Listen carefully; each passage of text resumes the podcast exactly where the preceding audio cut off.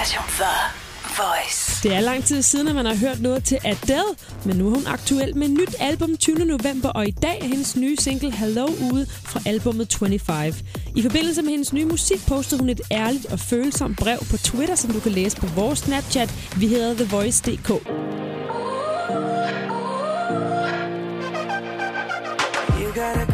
Justin Bieber flytter med en ny pige. Han har lige været på ferie i Boa Boa med en anden, og nu har han altså skiftet hende ud med Biebers egen backup-danser.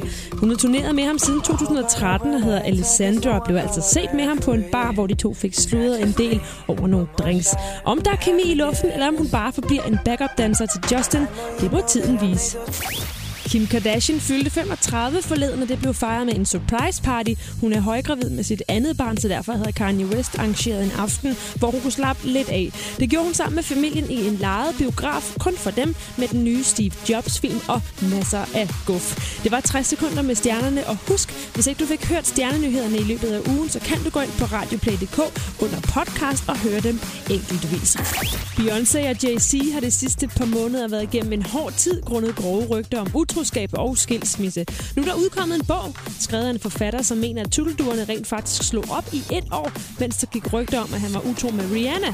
Forfatteren mener, at de holdt pause i 2005, hvor Rihanna udkom med Pon de Replay, og derfra startede utroskabsrygterne.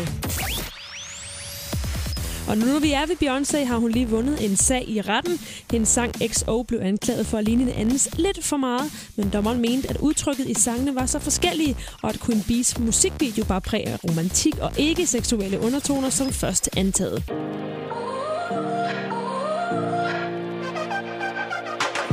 Biebers nye Baby Sorry er ude nu, og fra den blev lagt op på YouTube, og 9 timer senere er den allerede blevet set og hørt over 2,2 millioner gange. På 9 timer, venner. Mange mener nu, at Sorry handler om Selena Gomez. Du kan jo selv bedømme ved at lytte efter teksten. Singlen kommer fra hans nye album Purpose, som udkommer 13. november samme dag som One Direction. Det var 60 sekunder med stjernerne, og husk, hvis ikke du fik hørt stjernenyhederne i løbet af ugen, så kan du gå ind på radioplay.dk under podcast og høre dem enkeltvis. Rigtig god weekend! Danmarks station The Voice.